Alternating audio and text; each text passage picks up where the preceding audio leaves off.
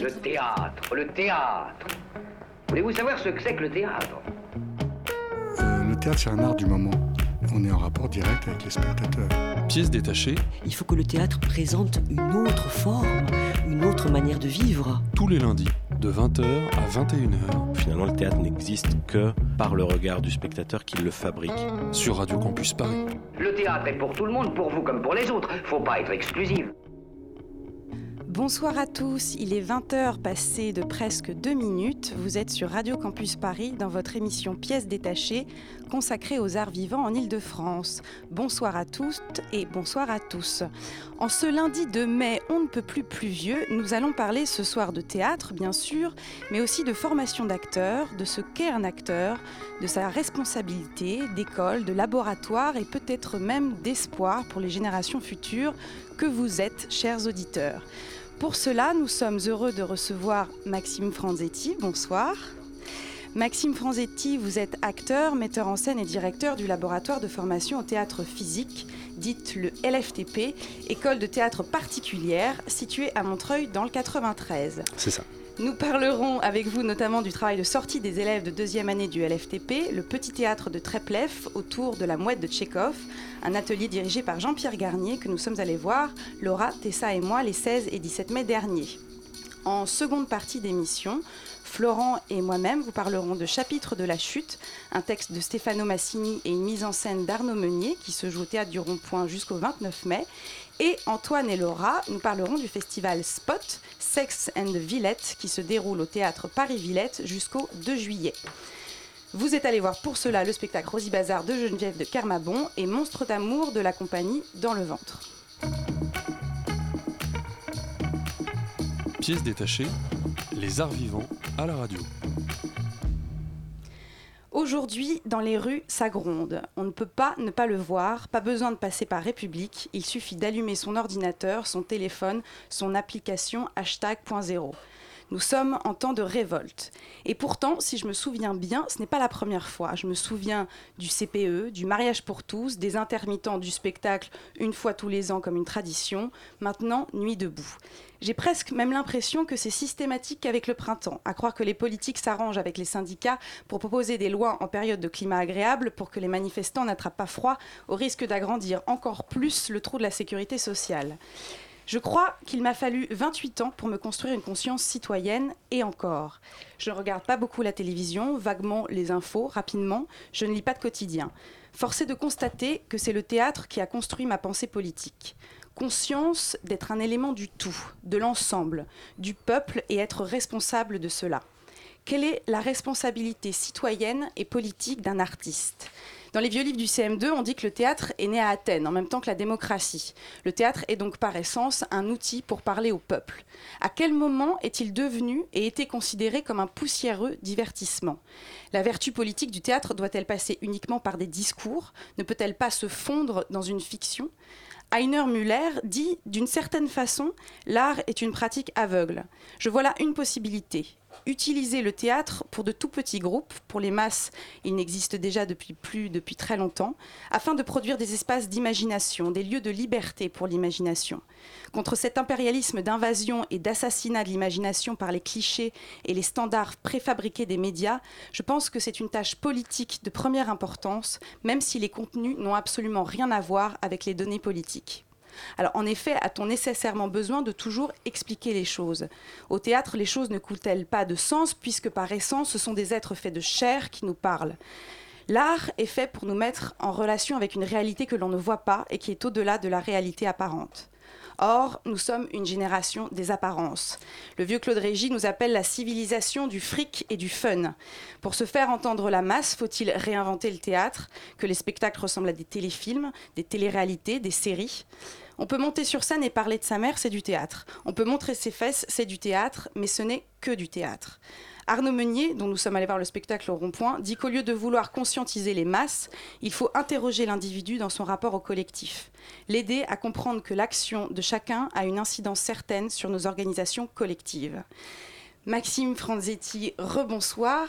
Comment le théâtre peut-il, selon vous, être un outil à la révolte? Euh, déjà, c'est un engagement. Donc, euh, forcément, euh, quand on s'engage, on le fait pas, enfin, on le fait seul, singulièrement déjà, mais on attire des gens qui ont la même vision, en tout cas, de ce que peut être une société modèle. Donc, à partir du moment où on, draine des gens autour d'un sujet, on, va effectivement euh, se, mettre contre quelque chose, je pense, Euh, et pouvoir, euh, par le biais du théâtre, puisque c'est un endroit que l'on regarde et on se regarde au théâtre, pouvoir exprimer des idées de révolte et parler de la société et surtout parler des gens qui le regardent. Mais quand on voit que finalement les, grosses compagnies sont subventionnées par la DRAC, donc par le ministère de la Culture, on se dit est-ce que ces compagnies-là ne sont pas finalement euh, influencées? Est-ce qu'il faudrait trouver une nouvelle économie maintenant au théâtre pour pouvoir parler vraiment des choses? Bah, je pense qu'il faut toujours trouver une nouvelle, économie, même s'il y a des systèmes d'aide. euh, et je pense pas que parce qu'on est aidé, on est euh, perverti ou euh, travesti avec une idée qui est celle de l'État. Même si petit à petit, euh, les, comment dire, les gens qui subventionnent mettent de plus en plus le nez, en tout cas, euh, dans le travail des artistes, et euh, on peut presque un droit de, un droit de regard, euh, même euh, sur le cahier des charges. Euh, mais je pense oui qu'il faut toujours construire quelque chose d'autre pour avoir une. euh, euh, il faut toujours un, contrepoint dans tout système et que euh, le, théâtre se réinvente avec tous ces contrepoints-là. Après, il ne faut pas sombrer effectivement dans le. euh, D'un côté, euh, ceux qui sont les révoltés qui ne sont pas subventionnés, et d'autre- Mm. de l'autre côté, ceux qui sont subventionnés et qui euh, ne se révoltent plus. Je pense que j'ai encore un peu de croyance en me disant que tous ceux qui embrassent le théâtre, en tout cas les metteurs en scène, les, les acteurs qui ont une responsabilité envers les citoyens, puisqu'on le fait pour eux, euh, sont pas pervertis ni, ni travestis et qu'on est encore avec une, une idée de, de révolution, qu'on soit subventionné ou pas. Quoi. Et du coup, est-ce que vous arrivez avec votre école à avoir des aides de l'État? Moi, j'ai pas d'aide, mais c'est presque un choix en fait. C'est un choix justement pour pas euh, pour pas tomber dans le ce fameux droit de regard qu'on pourrait euh, apporter sur euh, un travail. Après, on parle de formation, donc c'est- quand même différent parce que moi, je voulais pas, je voulais surtout pas euh, tomber dans le, schéma classique des écoles euh, traditionnelles qui euh, qui rapidement cherchent à, se faire subventionner pour exister plus grandement et être un petit peu dans une presque une industrie, un commerce, enfin si on, peut dire comme ça. Non, moi j'ai pas de subvention et puis je, pense que c'est pas mal, ça donne, ça donne une, une liberté quoi. Ouais, Ouais, donc vous, vous, vous aurez peut-être peur de la dépendance. euh, ouais c'est sûr. Bah, tout à l'heure je disais que euh, j'aime croire que les gens qui sont subventionnés ne sont pas euh, pervertis, mais je pense que je ne le suis pas parce que j'ai j'ai peur de me tromper euh, en disant ça. D'accord. Et du coup, donc, euh, avec votre école, vous formez pas mal euh, les élèves, enfin, vous préparez aux concours nationaux. Oui. Euh, vous en faites rentrer plutôt pas mal d'ailleurs chaque année. oui. Et est-ce que vous pensez qu'il existe une recette concours, entre guillemets euh, Justement, qu'il faut plaire à ces institutions-là. Euh, en tout cas, moi, je me dis jamais ça euh, en préparant les, les- les élèves qui veulent entrer dans les conservatoires. Je suis, je suis pas souvent pour qu'ils y entrent, parce que par expérience, euh, je vois des gens qui y entrent et qui en sortent malheureusement un peu plus éteints euh, que quand ils sont rentrés, justement par ces fameuses euh, soifs de révolution qui s'éteignent quelque part. Parce que on- malheureusement, dans certaines écoles nationales, on, on- on- on les rend comment dire, ultra individuels, individualistes. Et on n'a plus cette notion de groupe dans lequel, il- comme je le disais tout à l'heure, on fédère pour une révolution, pour être contre quelque chose. Donc, euh, non, il n'y a pas de formule. Il n'y a pas de formule, si ce n'est, euh, moi c'est ce que je leur dis tout le temps, c'est euh, savoir pourquoi ils veulent y, ils veulent y entrer, pardon, et, euh, et- surtout, moi j'essaye de les, de les pousser à être le plus, le plus possible eux, sans effectivement euh, euh, raconter une histoire pour plaire, mais plutôt pour déjà que eux aient une nécessité. Donc c'est vraiment trouver la nécessité de l'acteur, et après ça, ça rencontre d'autres nécessités, et, et voilà, si je fais entrer plus, plus généralement des gens au TNB et TNS qui sont plus proches de ma fabrique que les écoles nationales comme euh, comme le Conservatoire national, etc. Alors votre fabrique justement porte l'appellation laboratoire. Quelle est la différence entre école et laboratoire et pourquoi a fait le choix de l'appeler laboratoire? Bah, Laboratoire, c'est surtout un hommage. euh, à- Enfin, dans mon parcours, j'ai rencontré des, des metteurs en scène qui ont, qui avaient beaucoup comme référence euh, Grotowski, Barba, euh, etc., qui sont des gens qui ont créé des laboratoires. Donc tout, tout le théâtre après les années 50 qui a commencé à se, à se liguer pour créer justement des, euh, des, des endroits euh, d'échange d'une part, mais surtout de, de recherche. Euh, non pas de recherche d'un produit fini, mais de recherche d'une pratique, recherche d'une pour, pour, pour et théoriser et donner la parole à, certains praticiens pour dire le théâtre ça prend. J'ai failli appeler ça école en hommage à Vitesse parce que j'aime beaucoup Vitesse et lui parlait d'école. Euh, mais je pense que c'est une appellation surtout euh, par, parce que j'ai voilà, rencontré des metteurs en scène qui parlaient beaucoup de laboratoire quoi, en fait. Je parlais dans mon édito de la, responsa- la responsabilité de l'individu dans un, dans un collectif. Votre école crée des groupes. Est-ce que vous avez vraiment créé cette école pour créer des, des groupes qui s'entendent entre eux, des familles? Euh, bah, moi Parce que vous avez des, il y a peu de peu de- d'élèves par promotion. Ouais, il y a peu d'élèves par, par promotion. Et puis, euh, oui, je- enfin, je crois que j'ai créé une école pour, euh, pour avant tout donner des outils euh, euh, au- au-delà de l'interprétation déjà. Enfin, je crois que c'est ça le, point fort. Et évidemment, ensuite, après, euh, pour, pour, pour que les groupes continuent d'exister malgré la difficulté de ce qu'est aujourd'hui l'économie du théâtre, où on vous dit à chaque fois... Bon, si vous êtes plus de 10 sur un plateau, euh, bah, ne pensez pas avoir des subventions, ça va être très difficile, etc. Et je pense que la force de cette de singularité mise en commun et qui se connaissent bien euh, peut passer au-delà des, subventions et peut créer des choses euh, en, en ayant des idées plutôt que d'attendre de l'argent pour pouvoir fabriquer. Et c'est vrai que le groupe, il est, il est beaucoup plus fort que tout le reste. Quoi. Donc oui, j'ai aussi créé cette école pour que les groupes euh, apprennent à être ensemble, parce que c'est aussi une école de la vie finalement, euh, que, que, de réunir des gens et de leur dire, on, évidemment notre, notre, notre croyance c'est le théâtre, mais euh, il faut aussi croire en toutes ces singularités et apprendre à les connaître, et ça recrée finalement des choses qui existent de moins en moins dans la société, c'est-à-dire presque de- des groupes de parole finalement, d'échanges. Et ça c'est important pour moi, ouais. Ça n'est pas que le théâtre, ou c'est ça le théâtre. Donc vous dites que vous, créez des acteurs créateurs. Donc est-ce que ça passe par là, à votre avis aussi euh, C'est-à-dire que- à quel endroit et comment vous les mettez face à leur euh, responsabilité, entre guillemets, en tant, qu'artiste?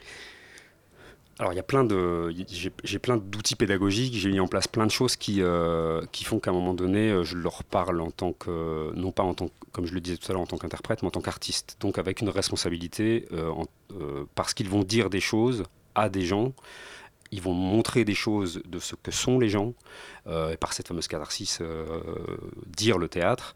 Et euh, du coup, je les emmène dans plusieurs, à plusieurs endroits de réflexion que ce soit philosophique, que ce soit psychanalytique, que ce soit vraiment même des, parfois on, fait, des, enquêtes euh, sociétales, sociales. Donc on, lit beaucoup plus que simplement euh, ce qu'on appelle théâtre.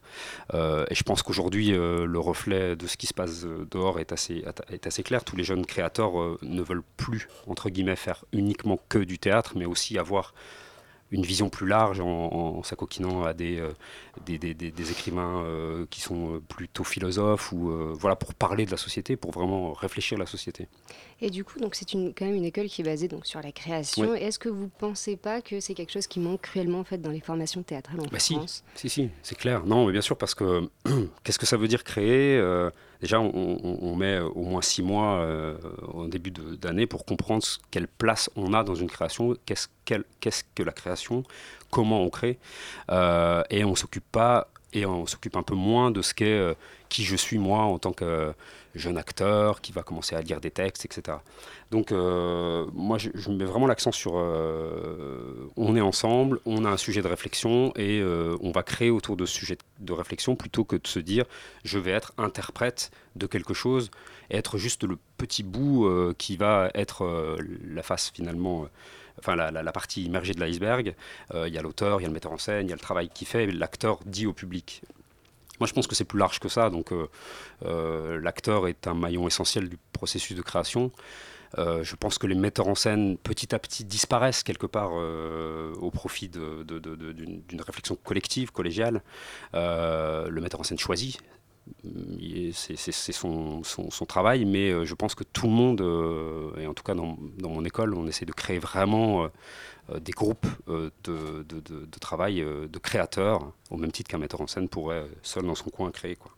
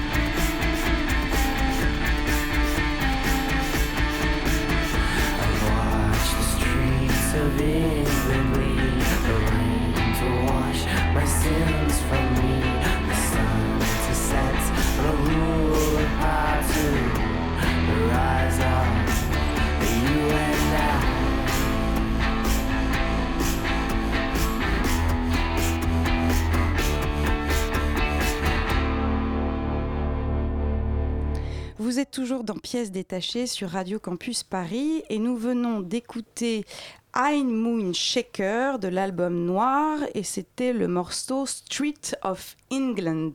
Nous sommes toujours en compagnie de Maxime Franzetti, directeur du laboratoire de formation au théâtre physique. Comment se déroule une semaine type pour un élève du LFTP par exemple? Alors déjà, il y a les élèves de première année et les élèves de deuxième année, donc ce n'est pas les mêmes semaines. Euh, si on prend un élève de première année, donc on est entre 20 et 30 heures euh, de cours par, semaine. Euh, en première année, c'est donc je suis pratiquement le seul intervenant, à part les, les interventions danse et masque. Et en deuxième année, c'est des metteurs en scène qui viennent tous les mois monter finalement une ébauche de spectacle ou un rendu, comme on dit.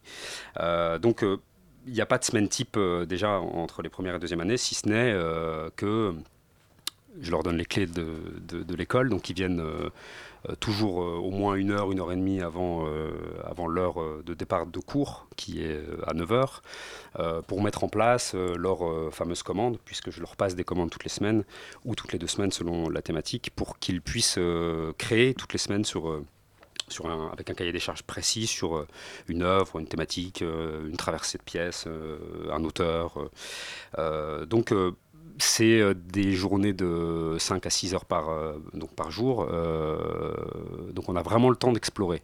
On commence généralement toujours par notre training, le training qui est celui du LFTP qui est basé sur tout un travail de Grotowski, Barba, Pipo Del Bono, pour, citer que ces trois-là. Euh, donc c'est un travail physique avant tout. Mais c'est aussi euh, parfois un travail où on se met autour de la table pour parler de sujets et de réfléchir ensemble avant de se remettre euh, au plateau. Donc c'est difficile de dire une semaine type Mm. parce que chaque euh, semaine a une thématique différente qui demande des recherches différentes et qui a- apporte un résultat différent. Ce que je peux dire, c'est que ça mêle toujours tout le monde. C'est-à-dire qu'on ne reste pas euh, une journée avec euh, trois scènes seulement à passer. Enfin, Oui, c'est ça, c'est pas, du tout du, du travail de scène. non, euh, c'est pas c'est pas le canevas classique des, des écoles où euh, chacun prend une scène pour six mois et puis euh, on améliore cette scène. Non, moi je, donne plutôt les outils pour euh, non pas faire une, enfin pas connaître une scène, mais pouvoir euh, avoir des outils pour travailler euh, plus globalement euh, euh, des scènes, le théâtre, euh, comment transformer une matière euh, euh, littéraire en, matière, euh, de, théâtre, entre guillemets, de plateau. Donc parfois des recherches plateau, parfois des, débuts de scène qui sont pour, tout le monde les mêmes, c'est-à-dire la scène pour tout le monde les mêmes, où on travaille vraiment, chacun a rendu sur la, même scène pour voir un petit peu les différences et savoir un petit peu ce que veut dire une entrée, ce que veut dire une sortie, ce que veut dire un coup de théâtre, un point d'acmé, euh, euh, les fameux jalons qu'on doit rejoindre, etc. Donc c'est plutôt euh, apprendre un alphabet et, s'outiller que réussir une scène. Enfin, le résultat euh, m'incombe peu en fait. C'est pas, on n'est pas dans une recherche de résultats et c'est pour ça qu'on est dans un laboratoire. Ça c'est vraiment important. Et donc, vous l'avez dit, il y a deux années. Alors, traditionnellement, c'est trois. Pourquoi, pourquoi deux années? Parce que c'est un début de quelque chose ou parce que vous considérez que ça suffit deux, deux ans pour euh, se former? Je pense que ça suffit pas. Il en faudrait, euh, hein, comme, dit, euh, comme dit notre ami Musset, apprendre à jouer du violon 10 ans pour devenir un musicien passable. Mm. Je pense que c'est euh, où il faudrait une bonne dizaine d'années pour devenir acteur, comme on l'entend, c'est-à-dire euh, capable de prendre en charge. Deux ans, euh, parce que je ne sais même pas pourquoi. Parfois, je me demande si je devrais pas l'étendre, mais euh, c'est compliqué aujourd'hui euh, de monter une école à Paris avec, dans la, la rapidité pardon, de notre société où, bon, effectivement, les, jeunes gens ont plutôt entre 20 et 25 ans, ceux, qui- ceux qui viennent à l'école.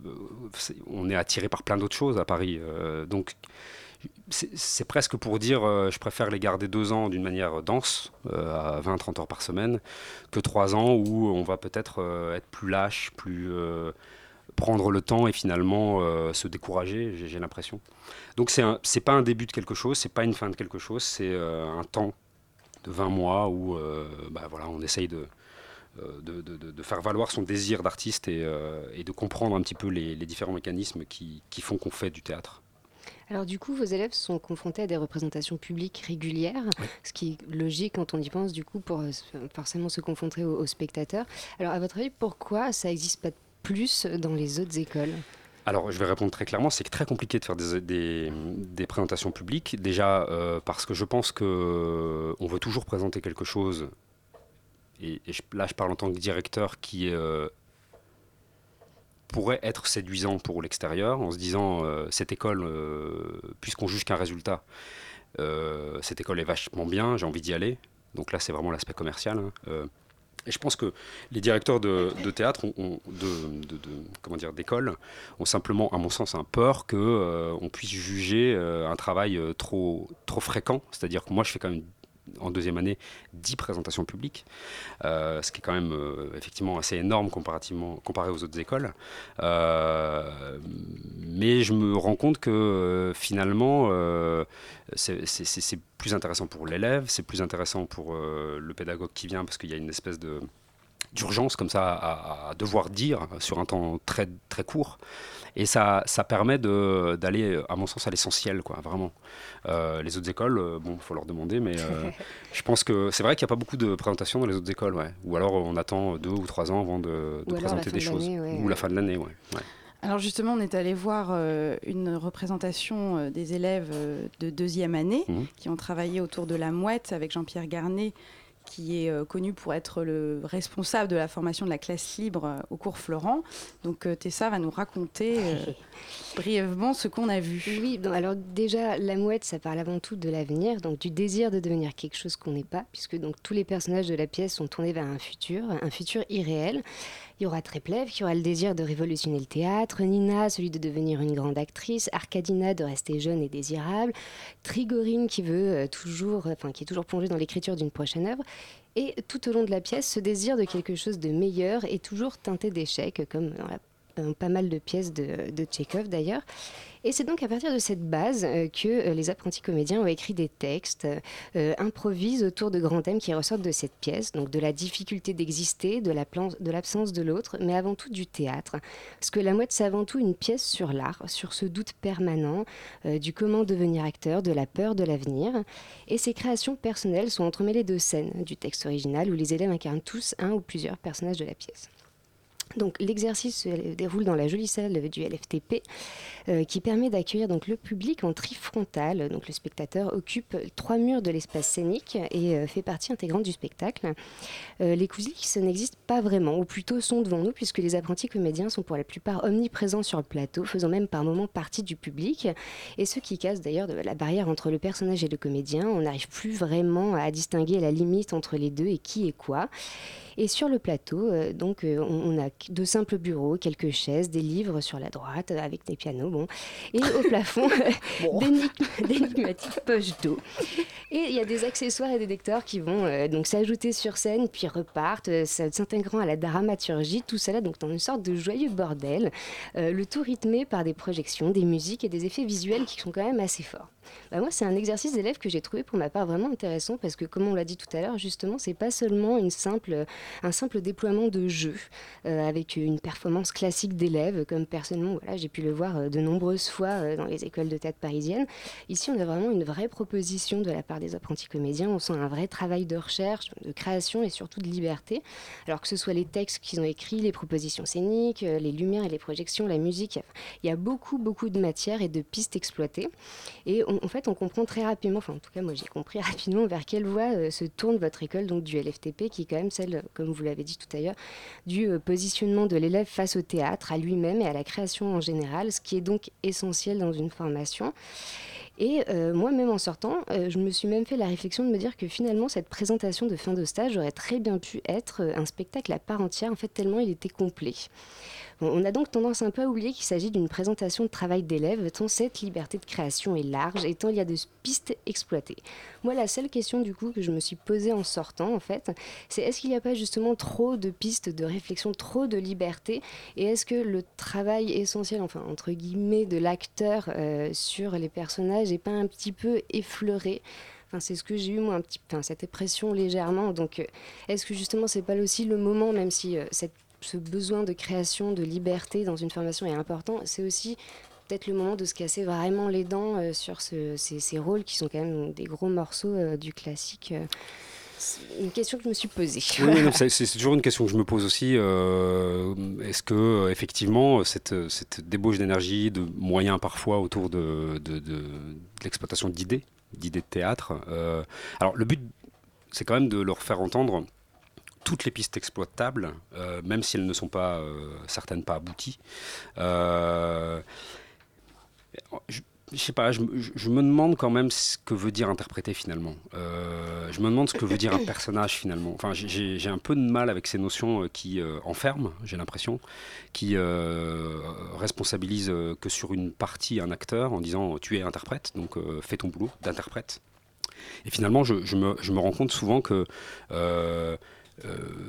l'interprétation, en tout cas, le, travail d'acteur sur un personnage devient euh, assez rapidement un tic qu'un acteur garde euh, très très longtemps. Et pour aller beaucoup au théâtre, évidemment, je me rends compte que les acteurs que j'aime sont les acteurs qui se transforment, changent. exploitent des pistes, restent singulièrement attachés à une idée de, développement euh, d'une dramaturgie plutôt que de travail sur un personnage. finalement, le travail du comédien euh, enfin passe aussi par euh, tout. je pense. Enfin, je pense. tout ce, c'est une imbrication de plusieurs choses et. et enfin j'ai peur après d'enfermer justement des jeunes acteurs à dire ah oui d'accord donc euh, c'est comme ça qu'on doit l'interpréter. Euh, donc je laisse toujours euh, une, une possibilité plus large et surtout c'est souvent euh, comme vous l'avez dit tout à l'heure euh, distribué euh, redistribué, euh, traversé de plusieurs euh, rôles, etc., Ouais. qui permet aussi d'avoir euh, euh, bah, des, des bouts à bout euh, d'idées euh, personnelles qui sont aussi des traductions de ce que peut être Replev, de ce que peut être Nina. fait, ouais. Et ça, ça m'intéresse, ouais, plus. Parce que finalement, euh, la pédagogie, c'est qu'il n'y a pas de pédagogie dans l'école. C'est ça.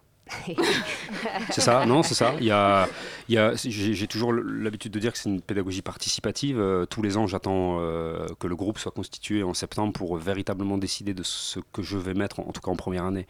Euh, ce que je veux mettre en avant, si, j'ai beaucoup de chanteurs, bah, ok, on va aller faire vraiment un truc sur le chant, donc je vais faire venir un, intervenant chant en plus, et parfois il disparaîtra au profit d'un travail plus euh, physique, si je vois qu'on a besoin d'un travail plus physique. Donc c'est, ouais, il n'y a pas de pédagogie, elle est, participative, euh, ce qui ne veut pas dire qu'elle est euh, euh, populiste. Euh, Il y a quand même une idée de ce qu'est le théâtre, euh, avec... euh, euh, une, vraie, un vrai manifeste euh, qui, raconte euh, la direction de l'école en tout cas, Euh, mais elle est, elle est véritablement euh, ouais, pédagogie sans pédagogie. Ouais. Et justement, j'avais j'ai une, ques- une- une question euh, par rapport au- à la mise en scène qui a été euh, qu- qu'on a vue. C'est la mise en scène de Jean-Pierre Garnier, ou c'est la mise en scène des élèves dirigés par Jean-Pierre Garnier? Alors c'est pas la mise en scène de Jean-Pierre Garnier, et lui-même, lui-même, euh, on insiste beaucoup nous, les, les- les- pédagogues qui, qui- qui dirigeons, euh, pour que euh, ce soit un vrai, tra- un vrai travail collectif.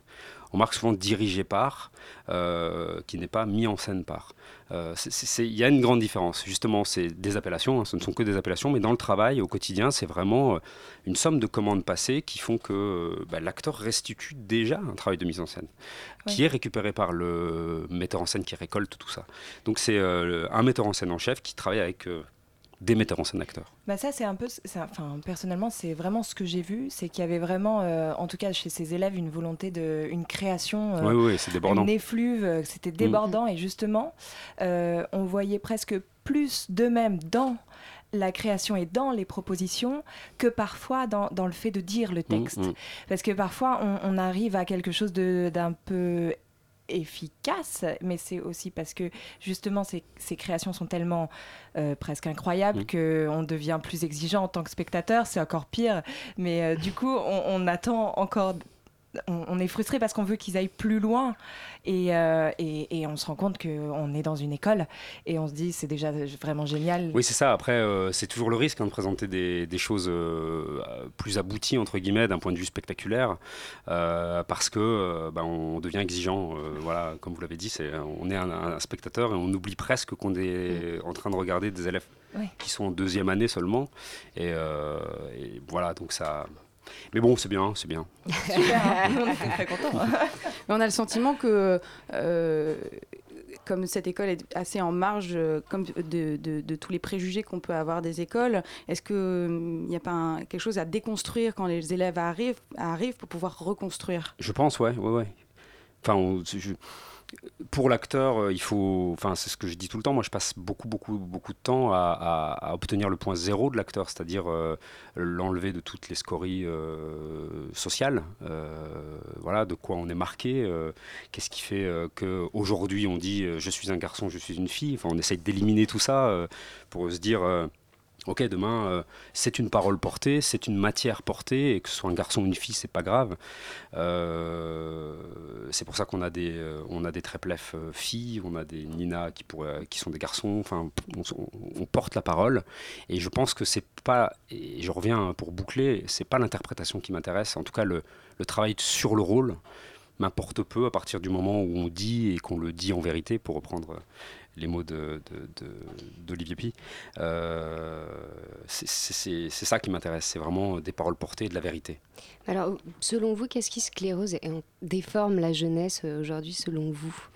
Alors on parle de, de jeunes artistes ou? De, bah, Parlons de jeunes artistes. Ou... qu'est-ce qui les déforme? Bah euh, tout ce qui nous entoure, euh, l'appel de la facilité, euh, le, le désir du non-effort pour avoir des grandes choses, le- l'individualisme. euh, Enfin il y a beaucoup, beaucoup beaucoup de choses, mais ça, ça je pense que c'est même, euh, si on, devrait, si on devait parler de politique, c'est dès le plus jeune âge qu'il faudrait former au théâtre finalement. Il faut que le théâtre ait une plus grande place, largement. Bah, du coup, ça fait donc quelques années que votre école existe. Est-ce que vous trouvez que c'est de pire en pire ou On va dire que c'est générationnel, oui. Il y, a, quelque chose qui se voit. Il y a quelque chose qui s'est qui perdu. Et, et, je ne vais pas dire depuis l'avènement de Facebook et tout ça, parce que ça serait un peu trop facile à, à critiquer. Mais il y a quand même quelque chose qui s'est perdu dans la. Moi, je dis souvent à mes élèves, mais pour, pour blaguer, euh, je leur dis, mais vous ne faites pas des, des, dîners ensemble pour euh, parler enfin, juste parler, quoi, euh, s'exprimer sur des sujets. Et souvent, j'ai une réponse négative et ça me, ça me, ouais, ouais, c'est, assez, non, mais c'est assez frappant, mais c'est, assez vrai. Il, enfin, il y a, y a une, je sais pas, il y a, il y a, quelque chose qui se perd dans le, les choses simples de euh, mettons-nous autour d'une table euh, et, et, dissertons sur le monde, philosophons pour, rien, comme ça. Alors, moi, je les force à ça, parce que, évidemment, un acteur sans ça, je ne vois pas où il peut aller chercher sa matière. Mais euh, il y a quelque chose qui s'est perdu de. Et, peut-être parce qu'on a des échanges euh, faciles avec tous, sans plus aucun euh, désir, j'aurais tendance à dire, d'aller vers quelqu'un c'est très facile aujourd'hui d'aller quelqu'un, même sans le connaître. Euh, même pendant des années, on peut correspondre avec quelqu'un sur Facebook sans jamais le voir. Euh, et ça suffit, ça, ça, on a l'impression d'être nourri. Voilà, je pense pas. Et vous avez créé euh, le LFTP, vous aviez un peu plus de 30 ans, entre 30 et 35 ans vous avez eu l'audace, en tout cas, de faire front à, peut-être euh, ceux qui pourront dire qu'il faut de l'expérience. Justement, comment trouver, enfin, à quel endroit, euh, à quel endroit euh, on vous a, on peut vous considérer comme un maître. les écoles, enfin, les élèves vous considèrent comme bah, un maître, ou justement, c'est votre jeunesse qui a parlé à cette jeunesse-là à ce moment-là? Moi, je pense que c'est une, énorme connerie de penser qu'il il faut être vieux pour commencer à créer des choses, ou alors avoir le, le respect de son public euh, parce qu'on a une espèce de sagesse sur euh, ce qu'on entreprend. Moi, je suis un peu fougueux, euh, je me pose pas trop de questions sur entre guillemets les tenants et les aboutissants. c'est une envie, c'est un besoin. après, qu'on me considère comme un maître ou pas, je m'en fous un peu. Enfin, à partir du moment où je fais accoucher de choses et que on a l'impression que dans cette école, on accouche de choses et qu'on avance, qu'on grandit. Euh, je peux, ouais, ça, me va. comment vous envisagez la suite au LFTP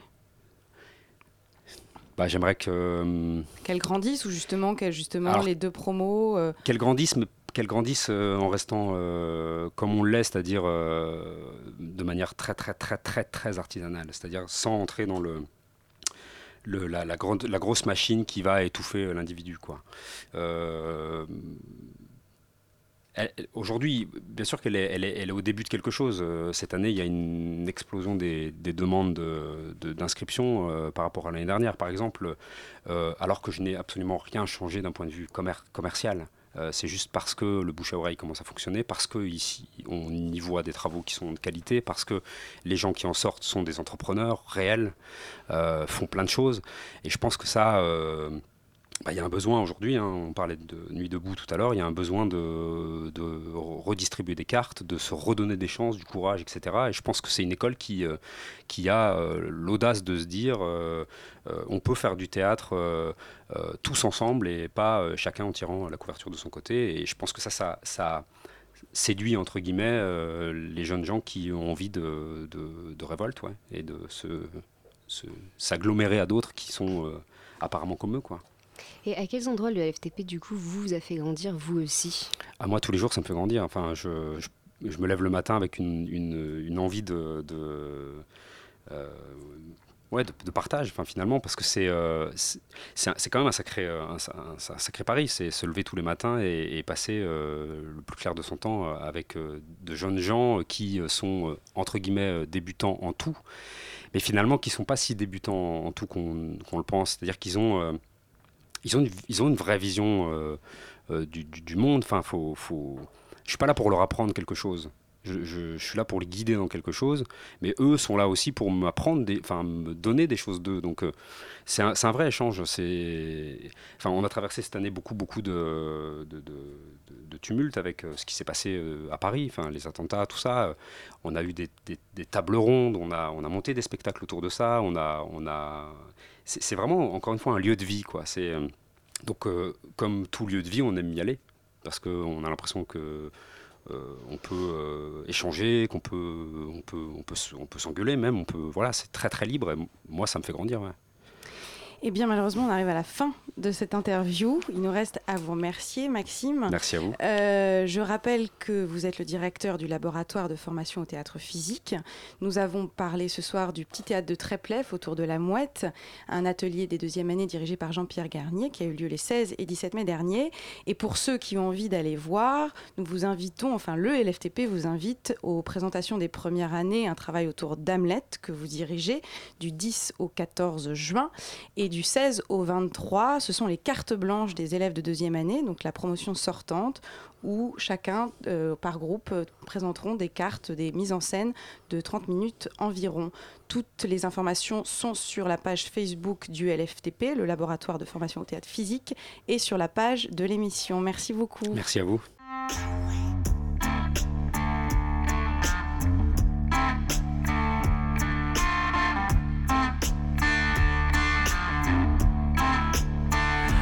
I've been rolling down on down the road, yeah. You know my love ain't around, nor me.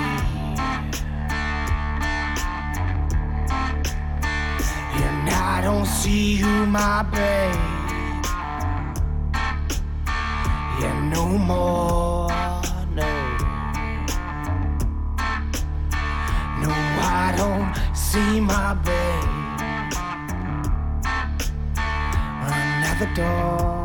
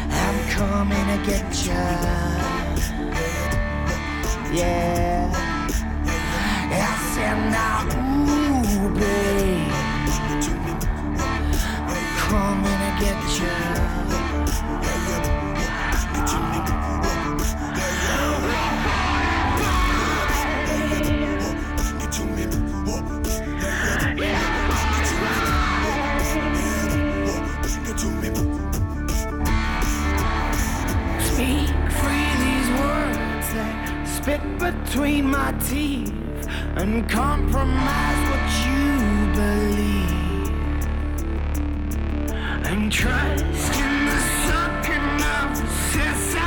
me what I can see who I'm supposed to be. Vous êtes toujours sur Radio Campus Paris dans Pièces détachées et nous remercions notre jeune et nouveau réalisateur Thé- Théo Albaric pour sa programmation de ce soir. Ein Moon Shaker de l'album Noir et c'était le morceau MF45. Il est 20h44 et c'est l'heure des chroniques. Il s'agit d'une, histoire, euh, c'est-à-dire qu'en fait, il s'agit plus d'un concept d'histoire. Alors, ce soir, Antoine et Laura vont nous parler du festival Spot Sex and Villette qui se déroule au théâtre Paris-Villette jusqu'au 2 juillet. Et à cette occasion, vous êtes allés voir Rosie Bazar de Geneviève de Carm... non, Rosie Bazar de Geneviève de Carmambon et Monstre d'amour de la compagnie Dans le ventre. Mais tout d'abord, nous accueillons Florent pour la première fois dans cette émission qui va nous parler de Chapitre de la chute, un texte de Stefano Massini dans une mise en scène d'Arnaud Au théâtre du Rond-Point. Bonsoir Florent. Bonsoir Chloé. alors, euh, alors, Chapitre de la chute, c'est une pièce que j'ai trouvée assez saisissante en fait. Donc l'histoire, c'est celle de la célèbre banque euh, Lehman Brothers qui s'écroula donc en 2008 suite à l'une des plus grosses crises financières de l'histoire des États-Unis. Stefano Massini, qui est l'auteur de cette pièce, nous relate l'histoire de la banque depuis 1850, où elle fut fondée, euh, jusqu'à sa chute en bourse de New York euh, au XXIe siècle. Euh, c'était la fameuse crise des, subprimes. Donc Arnaud Meunier, en fait, il reprend ici le texte de Stefano Massini euh, dans une mise en scène qui est euh, fidèle à l'esprit de pièce plutôt, euh, disons, historique. Alors pour l'histoire, tout commence aux États-Unis lorsque les frères euh, Lehman quittent leur Bavière natale et ils décident d'ouvrir une petite boutique dans euh, cette ville de Montgomery dans le sud des États-Unis. Progressivement, on va assister à l'ascension de leur affaire qui va devenir une véritable multinationale, donc la fameuse banque Lehman Brothers. Et euh, ça va être le début d'une spirale infernale euh, où ils vont profiter du malheur des uns pour euh, que leurs profits deviennent véritablement exponentiels. Alors le génie de Stefano Massini, euh, ça va être de relater l'histoire de cette ascension tout en mettant euh, à jour les mécanismes fi- finalement implacables euh, qui président au fonctionnement de l'économie de marché. Donc progressivement, d'une entreprise spécialisée dans la vente de coton, cette banque des frères Lehman va devenir une abstraction, une suite d'algorithmes où l'argent succède à l'argent et va se vendre sur des marchés aussi imprévisibles qu'écrasants. Alors la mise en scène d'Arnaud Meunier, finalement, elle illustre parfaitement ces changements, toujours euh, cycliques. Au, fur et à mesure de l'avancée historique, euh, l'espace scénique va s'élargir, donc c'est un espace clos. Euh, de la petite boutique de tissus de Montgomery, on va arriver dans les grands bureaux new-yorkais de Manhattan. Mais toujours, ça va être une sorte de huis clos un peu. Et c'est là où se prennent finalement toutes les décisions économiques de la firme, centre névralgique de la vie de tous les personnages. Alors euh, Arnaud va utiliser la, projection vidéo euh, et c'est assez intéressant comme procédé ici. Donc on va voir par exemple apparaître les images du crack euh, boursier de 29 ou euh, du film King Kong. Moi je l'ai un peu vu comme finalement le symbole de la toute-puissance de la finance sur le monde. J'ai trouvé la direction et le jeu d'acteur assez bon. Il y a sur scène, donc sur scène on n'a que des hommes. Euh, ça souligne assez bien l'univers machiste finalement dans lequel évolue euh, la finance. Et ce sont les hommes donc qui vont jouer le rôle de leur propre épouse. Donc ça rajoute un, côté assez, euh, assez comique à la pièce. Alors au fond, je me suis dit quoi de plus actuel que d'évoquer la violence du marché? Lorsque s'affiche sur l'écran de scène le mot Thank you Mr. Lehman, on peut pas s'empêcher de penser au Merci patron de Ruffin. Nuit debout n'est jamais très loin. Et euh, le message de Stefano Massini, euh, c'est rien d'autre que celui d'un monde au fond qui pousse la folie des hommes jusqu'à l'abaissement des valeurs morales. Euh, alors, la finance est morte, vive la finance. Je crois qu'un message et un autre message est peut-être possible, et c'est ce que Arnaud Meunier, à travers cette pièce, nous, donne à voir. Et finalement, c'est le message que, avec la chute de Lehman Brothers, que euh, rien, euh, même, euh, même en matière économique, ne dure pour toujours. Oui, on, est allé- on y est allé ensemble et c'est vrai que moi j'étais très enthousiaste à l'idée de voir euh, cette euh, ascension, comme tu dis. euh, enfin, moi je l'ai vu, enfin je, l'espérais comme une, grande épopée. J'ai trouvé un petit peu compliqué parce qu'il y a un procédé assez particulier, c'est que chaque. donc il y a évidemment beaucoup de personnages, on traverse plusieurs générations, mais chaque personnage narre son propre personnage, ne prend jamais pratiquement, ne parle jamais à la première personne. Et donc c'est vrai qu'il y avait une vraie recherche sur la scénographie, mais assez peu sur le costume. Donc on avait un peu du mal à, à distinguer euh, qui était qui à quel moment. Mais c'est vrai que euh, la scénographie a fait un, un- un très beau travail. C'est que à la fin du spectacle, euh, c'est comme si on n'avait pas vu le temps passer et tout d'un coup on a, on a traversé, enfin pratique, enfin des dizaines et des dizaines d'années et des générations. Donc ça, pour, pour cela, enfin c'est un, très grand spectacle. Donc c'est Chapitre de la chute, un texte de Stefano Massini, dans une mise en scène d'Arnaud Meunier au théâtre du Rond-Point jusqu'au 29 mai. Et euh, nous allons parler du festival maintenant Spot, Sex, and the Villette, qui se déroule au théâtre Paris-Villette. C'est Laura qui nous en parle en premier. Exactement. Alors, euh, Spot, euh, c'est la troisième édition du festival et cette année, c'est le thème, c'est le sexe. Donc, l'intime de tout être humain est déversé, mis en lumière sur le plateau. Six spectacles, une carte blanche sont proposés où le désir, les fantasmes, l'orgasme sont scrutés sans tabou. Nous avons vu deux de ces spectacles, euh, Rosie Bazar et Monstre d'amour. Moi, je vais commencer par vous parler de Monstre d'amour. Ça te va? Avec joie. Très bien. du coup, Monstre d'amour de la compagnie Dans le ventre. Le spectacle allie à la fois le théâtre et la performance pour nous parler du désir amoureux poussé à l'extrême. Deux femmes, la trentaine, vont pendant 45 minutes habiter le plateau avec leur corps et leurs boyaux pour nous parler de la possession de l'être aimé jusqu'à arriver à le manger. Littéralement. Tout commence par la pénombre, une femme suspendue par les bras en fond de scène, euh, pendant que la seconde, assise à terre, en avant-scène, allume une par une des bougies en donnant le prénom et le signe astrologique de ses anciens amants. Cette dernière va ensuite détacher la première et commencera une succession de tableaux mettant en jeu la création sonore, la vidéo, le maquillage pour accompagner les corps et les voix des comédiennes. Beaucoup de choses, mais très bien dosées. On entre dans cet univers complètement barré que nous propose Rebecca Chaillon. Euh, c'est très trash, mais c'est très très drôle une image forte symbolisant le cannibalisme. Pour vous faire une petite idée, euh, une des deux femmes est nue, à terre, inanimée, au centre du plateau, puis tombe sur elle, sur toute sa chair, euh, du sang et un gros boudin noir. La seconde femme ira alors sucer le corps imbibé de sang de la première et manger le Mhm. boudin symbolisant sa chair. Donc voilà, euh, on, suivra un texte sur un fait divers euh, de cannibalisme qui est euh, très simplement dit et assez poignant. On oscille entre le rire, le malaise, l'écœurement et puis les moments de vérité pure. Ce spectacle est très esthétique, actuel, aussi parce que en fait, elles parlent aussi pendant un, pendant un petit temps toutes les deux euh, des conventions sociales de manière très simple, où elles se sentent par- parfois euh, prisonnières et euh, elles trouvent parfois des petits moyens d'y échapper, comme créer un nouveau mythe de l'amour. Bref, euh, ce bal de- du violent désir amoureux se termine par une danse sur la chanson de Johnny Hallyday en japonais. Il Pas y a des décidément, décidément eu beaucoup d'humour sur cette scène performative. On en sort avec l'envie de se faire dévorer par l'amour. Voilà. Et donc ça, c'est Monstre d'amour, parce qu'en fait, le, festival, c'est plusieurs petits spectacles qui durent environ... euh, Une, une 45 heure. minutes jusqu'à une heure et demie. euh, voilà, c'est c'est six spectacles de compagnies euh, différentes, euh, de vieilles compagnies jusqu'à toutes jeunes.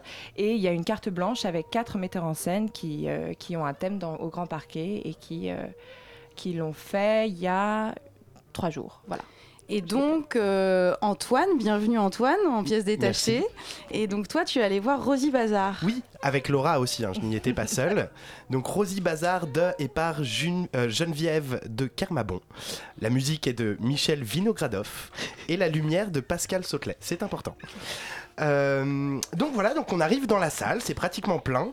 Euh, ouais, dans la salle, un public hétéroclite, des jeunes, des vieux, des couples, des familles, des ados. Et sur scène, donc ça n'a pas commencé encore, c'est alléchant. Euh, sur un côté, on devine la silhouette de trois marionnettes euh, grandeur nature, un paravent dans le fond, une roue de vélo accrochée au plafond sur laquelle est suspendue par des fils une autre grande marionnette, moins humaine, avec une tête en pot de fleurs, des... sympa. Et, et enfin, sur le devant de la scène, un peu sur le côté, Rosie, le rôle titre, qui est une marionnette aussi. Alors c'est une marionnette avec des cheveux roux, des couettes, un peu comme euh, Fifi Brin d'Acier pour ceux qui connaissent. Et euh, un visage en loupe géante. Ça c'est pas mal. Il y, a- il y a beaucoup de d'inventivité dans ce spectacle. Et donc c'est un visage de, loupe pour que euh, à un moment, je, spoilie un peu, euh, la comédienne se met derrière cette loupe et donc ça lui grossit le visage à travers cette marionnette, pas mal. Et, euh, et voilà, un chandail, un jean, et on devine l'embonpoint de la marionnette de par ses grands habits, mais surtout et ça aussi, euh, par sa poitrine qui est faite avec deux gros hémisphères du globe terrestre. Ah Ah, pas mal. Donc tout ça, ça sent bon le fait main, euh, la récup et la malice, bien sûr. Donc le noir s'installe dans la salle, suspense, et là, Geneviève de Kermabon euh, apparaît avec un premier masque, la voix déformée pour coller au masque, et on entend l'amour, faire l'amour. Et les autres, comment font-ils? Et c'est parti pour 1h20 où Geneviève de Kermabon passe de personnage en personnage, de masque en masque, de marionnette en marionnette. Le désir et le sexe seront à propos. À partir d'une collecte d'interviews sur le désir amoureux chez les adolescents, elle nous présente une transposition ludique de ces témoignages. Elle fait un premier tour de piste en utilisant assez rapidement toutes les marionnettes présentes sur scène. Ce sont souvent des monologues. Quelquefois, une voix enregistrée la questionne ou lui répond. C'est assez technique et elle le fait bien. Et d'autres fois, elle chante, pas forcément juste, mais qu'importe. Les- L'esthétique, c'est pas le but. Euh, la sincérité des témoignages l'est, le but. Vous m'avez suivi. nous découvrons donc des, euh, des personnages que nous retrouvons ensuite. Alors euh, Joe, par exemple, il Joe. était intéressant ce Joe. Joe, un blondinet fluet, donc c'est tous des adolescents, hein, sauf une personne, qui aimerait être plus viril. Alors il, il plaît aux filles, mais lui, il sait pas trop quoi, en faire. Et, euh, et les filles ont la part belle aussi, avec beaucoup de témoignages touchants et malheureusement banaux, relatant de la souffrance de certaines à subir le regard lubrique des hommes élevés au porno. Tu, tu fais une tête dubitative. Non, c'est le banneau, Ouais, j'étais pas sûre. Mais moi non plus, j'ai vérifié. Mais non, j'ai vérifié sur internet. Alors peut-être que internet ne me dit pas toute la vérité. C'est possible. Mais mais ils m'ont dit euh, ouais. Ouais, et puis en même temps, c'est ma chronique, je fais ce que je veux. Euh, il- alors il n'y a pas que des personnages jeunes. Enfin, il n'y a que des personnages jeunes, excepté la grand-mère de Rosie qui nous conte ses premières expériences avec les apprentis de son père avec lesquels elle se laissait faire de peur de déplaire à la figure paternelle. Hmm. Elle avait 8 ans. Et elle avait 8 ans. Ah oui, parce que Laura aussi, alors Oui, Et elle avait 8 ans. Elle avait 8 ans la grand-mère et donc elle raconte euh, oui bah alors moi j'avais 8 ans pour mes premières fois mon père euh, avait des apprentis ils font ah non les apprentis c'est important faut respecter tu les respectes tu les respectes ok ok et bah du coup elle les respectait beaucoup peut-être ouais trop il n'y a donc euh, donc voilà bref plus la pièce avance moins Geneviève utilise ses accessoires et c'est un peu tant mieux c'est un peu tant mieux, je laisserai Laura développer. Euh, nous pouvons ainsi contempler cette femme d'un certain âge qui a entre 60 et 70 ans, Geneviève de Carmabon, la comédienne. Euh, Bah oui, oui, elle a 60-70 ans et, et parle avec beaucoup d'innocence, beaucoup de naïveté. Elle a les dents du bonheur. Et mais du coup, ce qui lui donne, ce qui, ce qui, euh, ce qui donne au spectateur vraiment une, sensation euh, C'est ça qui est, qui est très qui intéressant. C'est troublant. C'est vrai que c'est vrai que moi j'ai eu vraiment cette euh, cette pensée que cette femme de, de plus de 70 ans euh, parle de ces de ces jeunes et de ses premiers émois euh, adolescents et, euh, et ce désir amoureux qui commence alors que elle elle est quand même elle, elle en a vu des, Ah oui. des choses et ça c'est ça c'est vraiment je trouve que c'est très touchant et je pense que les effets qu'elle donne avec ses marionnettes sont superflus par rapport à, à toute la toute la puissance de la sincérité d'une actrice de 70 ans qui parle de ça.